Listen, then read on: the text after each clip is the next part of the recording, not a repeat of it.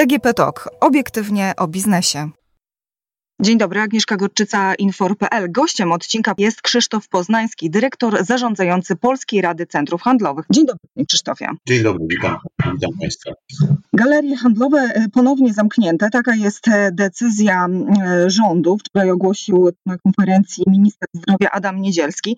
A państwo podnosicie, że obiekty handlowe nie sprzyjają transmisji wirusa. Jednak centra handlowe będą zamknięte. Co pan o tym sądzi? Tak, my podnosimy fakt, że centra handlowe y, są bezpieczne, że w centrach handlowych wirus y, nie przenosi się w jakiś specjalny, bardziej wzmożony sposób, ale podnosimy jednocześnie, co y, rząd powinien usłyszeć, to, że zamykanie i otwieranie centrów handlowych powoduje wzrost takiego ryzyka, ponieważ jeśli Państwo obserwowaliście to, co działo się E, w Warszawie albo co się będzie działo teraz w najbliższy weekend przed zamknięciem centrów handlowych, to zobaczycie, że gromadzą się tłumy, że ludzie ustawiają się w kolejkach, żeby zrealizować swoje potrzeby zakupowe, a to na pewno powoduje e, wzrost ryzyka. No i święta wielkanocne też temu jak najbardziej sprzyjają, dlatego że każdy będzie się śpieszył, żeby mnóstwo spraw e, pozałatwiać. Państwo i tak działacie w reżimie sanitarnym. Jak ten reżim wygląda? Tak, myśmy już jakiś czas temu ustalili wspólnie z Ministerstwem Rozwoju zasady takiego reżimu sanitarnego. One e,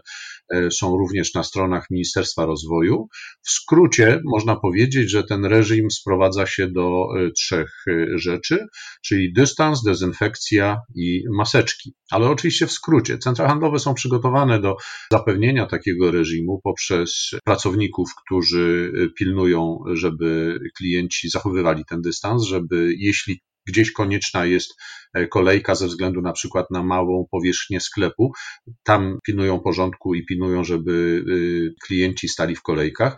Pilnują, żeby wszyscy klienci nosili maseczki. Są też w centrach handlowych dostępne preparaty do dezynfekcji, więc y, myślimy, y, że to bezpieczeństwo jest zapewnione. Prowadziliście Państwo e, rozmowy z rządem, wspomniał Pan nawet e, Ministerstwo Rozwoju. No a teraz ta decyzja o zamknięciu trochę wyklucza te, te rozmowy, które Państwo prowadzili Czy nie było takiej możliwości, e, żeby centra handlowe dalej funkcjonowały, może nawet w jeszcze bardziej zaostrzonym reżimie sanitarnym?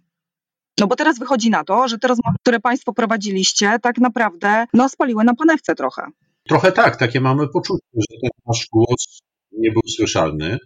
E, że rząd go nie wziął pod uwagę. Według nas tak, mogą centra handlowe działać w jeszcze ściślejszym reżimie sanitarnym, a przede wszystkim e, zadajemy sobie pytanie, dlaczego e, rząd różnicuje sklepy i dlaczego niektóre sklepy, te sklepy, które są w ciągach ulic, czy, czy na przykład sklepy meblowe, czy sklepy z materiałami budowlanymi mogą być otwarte, tam się zakażenia nie przenoszą, a w centrach handlowych się przenoszą. Ja oczywiście nie mam pretensji do tych sklepów, życzę im jak najlepiej i chciałbym, żeby wiodło im się jak najlepiej lepiej.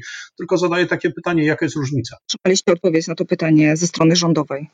Nie, niestety, niestety nie otrzymaliśmy takiej odpowiedzi. E, ta komunikacja e, najczęściej e, wygląda dosyć jednostronnie, to znaczy my przekazujemy nasze opinie, uwagi i tylko od czasu do czasu otrzymujemy odpowiedzi na nie. Jak w tym momencie wygląda kondycja branży? Jakie są straty? Państwo prowadzicie cały czas wyliczenia, podsumowujecie każdy miesiąc, każdy kwartał funkcjonowania w takich, a nie w innych warunkach. Jak to wygląda liczbowo? Od z zeszłego roku, od początku okresu lockdownów, one do stycznia łącznie trwały przez 15 tygodni, branża poniosła olbrzymie straty. Sieci handlowe najemcy stracili około 32 miliardy złotych, y, jeśli chodzi o obroty sklepów, a wynajmujący, czyli właściciele centrów handlowych, stracili około 5 miliardów złotych, jeśli chodzi o wpływy y, z czynszów.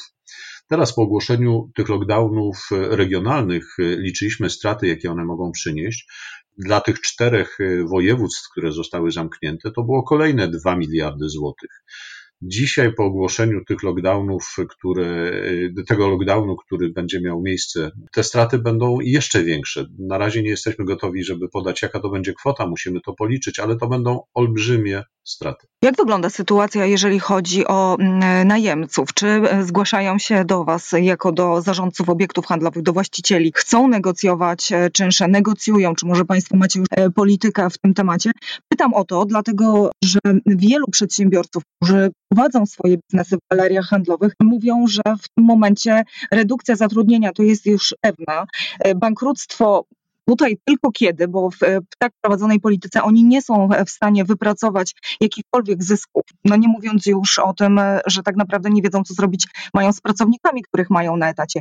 Z czym zgłaszają się najczęściej do, do państwa? Jaka tutaj, jaka jest polityka w ich stronę? Wyjaśnię od początku, jak wygląda sytuacja z czynszami, bo być może, że mm, wiele osób nie wie, y, jak to dzisiaj wygląda.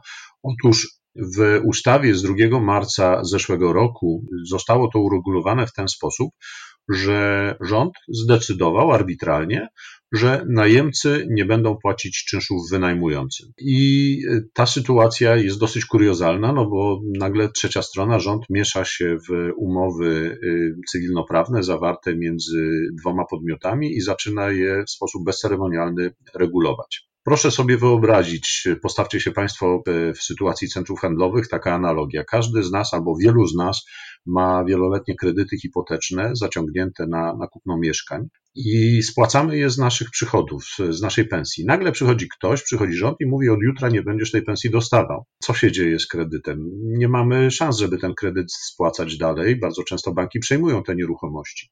Otóż z centrami handlowymi jest tak samo. One również wzięły olbrzymie kredyty na spłatę y, inwestycji, a w tej chwili z powodu braku y, wpływów nie mogą tych y, należności spłacać, regulować. Na mocy tego, tej ustawy, sławetnego artykułu 15 ZT, najemcy nie płacą, niektóre kategorie najemców nie płacą czynszu centrum handlowym. Ale dodatkowo centra handlowe, rozumiejąc trudną sytuację najemców, e, innych najemców, tych, którzy nie zostali objęci tymi regulacjami, zdecydowały się na, na negocjacje z nimi i dobrowolnie obniżyły e, czynsze jeszcze o dodatkowe 2 miliardy złotych, więc łącznie straty wynajmujących, straty branży centrów handlowych od zeszłego roku, od początku lockdownów sięgają 5 miliardów złotych. Więc to nie jest tak, że centra handlowe nie, nie chcą rozmawiać, e, wręcz przeciwnie. Poza tym rządowym e, rozporządzeniem, poza tą rządową regulacją, prawie drugie tyle obniżek czynszów pochodzi z negocjacji, z ustępstwa wynajmujących.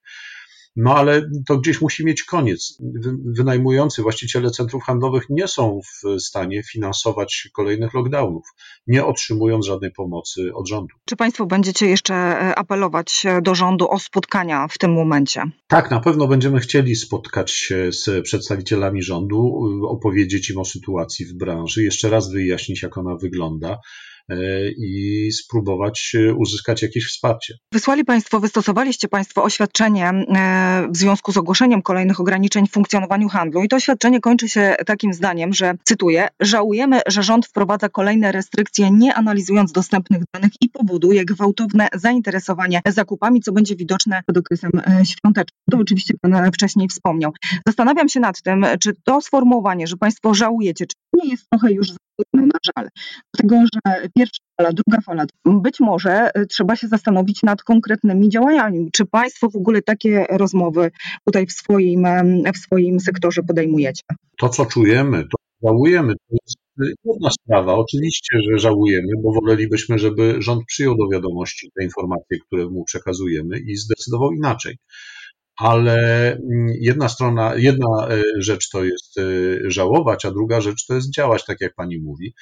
I e, myślę, że wiele firm będących właścicielami centrów handlowych bardzo poważnie rozważa w tej chwili mm, drogę sądową i bardzo poważnie rozważa mm, złożenie roszczeń w stosunku do Skarbu Państwa, szczególnie biorąc pod uwagę ostatni wyrok Sądu Najwyższego, który uznał, że ograniczenia nakładane y, przez y, rząd na podstawie rozporządzeń y, są sprzeczne z konstytucją. Mówimy o ograniczeniach w poruszaniu się.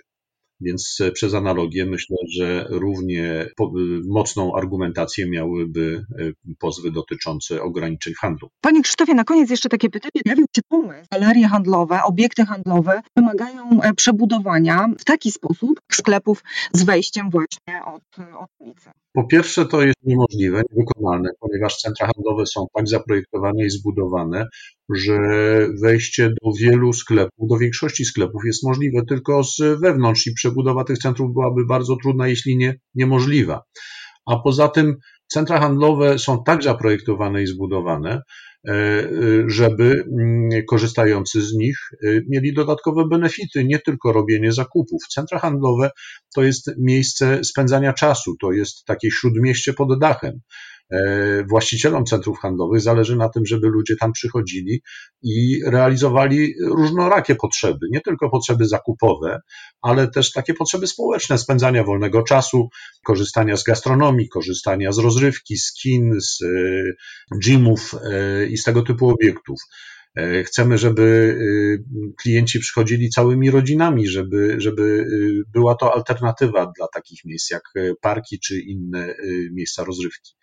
Więc y, ten pomysł, y, myślę, nie, nie spotka się ani ze zrozumieniem, ani nie jest y, wykonalny. Dziękuję serdecznie za rozmowę. Gościem podcastu był Krzysztof Poznański, dyrektor zarządzający Polskiej Rady Centrów Handlowych. Dziękuję serdecznie za rozmowę. Dziękuję Pani, dziękuję Państwu.